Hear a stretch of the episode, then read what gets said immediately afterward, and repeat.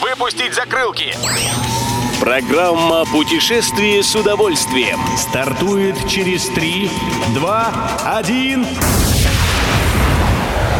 Приветствуем всех любителей путешествий, с вами Тимофей Гордеев. Сегодня в программе вы узнаете, кто выручит туриста, заплутавшего в Петербурге, чем знаменателен новый сезон для крепости Орешек в Ленобласти и что сейчас является главной преградой для развития мирового туризма. Поехали!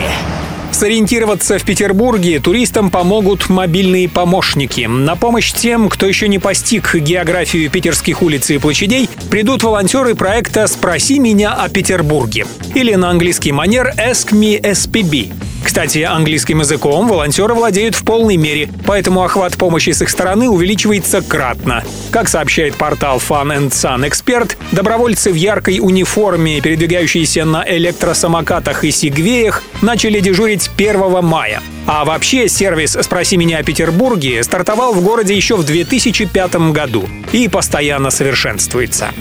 Добро пожаловать! Крепость Орешек открыла новый туристический сезон. Он в этот раз особенный.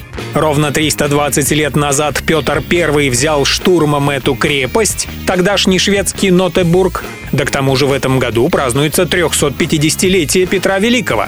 Вот туристам явили новый Петровский экскурсионный маршрут – Рассказывают о многодневной осаде и взятии твердыни, а также о жизни крепости в Петровское время. Демонстрируют Петровский пролом, знаменитую брешь в южной крепостной стене. А в сентябре здесь откроется выставка «Зело жесток сей орех», которая подробно познакомит с ходом и результатами той самой баталии. Едем дальше.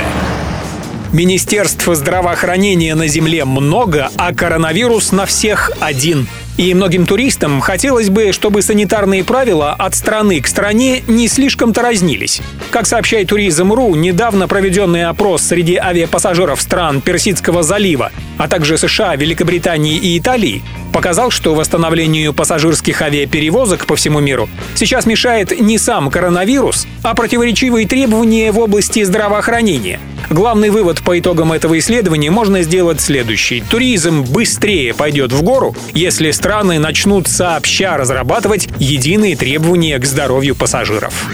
Любой из выпусков «Путешествия с удовольствием» можно послушать, подписавшись на официальный подкаст программ Дорожного радио. Подробности на сайте Дорожное.ру. Дорожное радио вместе в пути.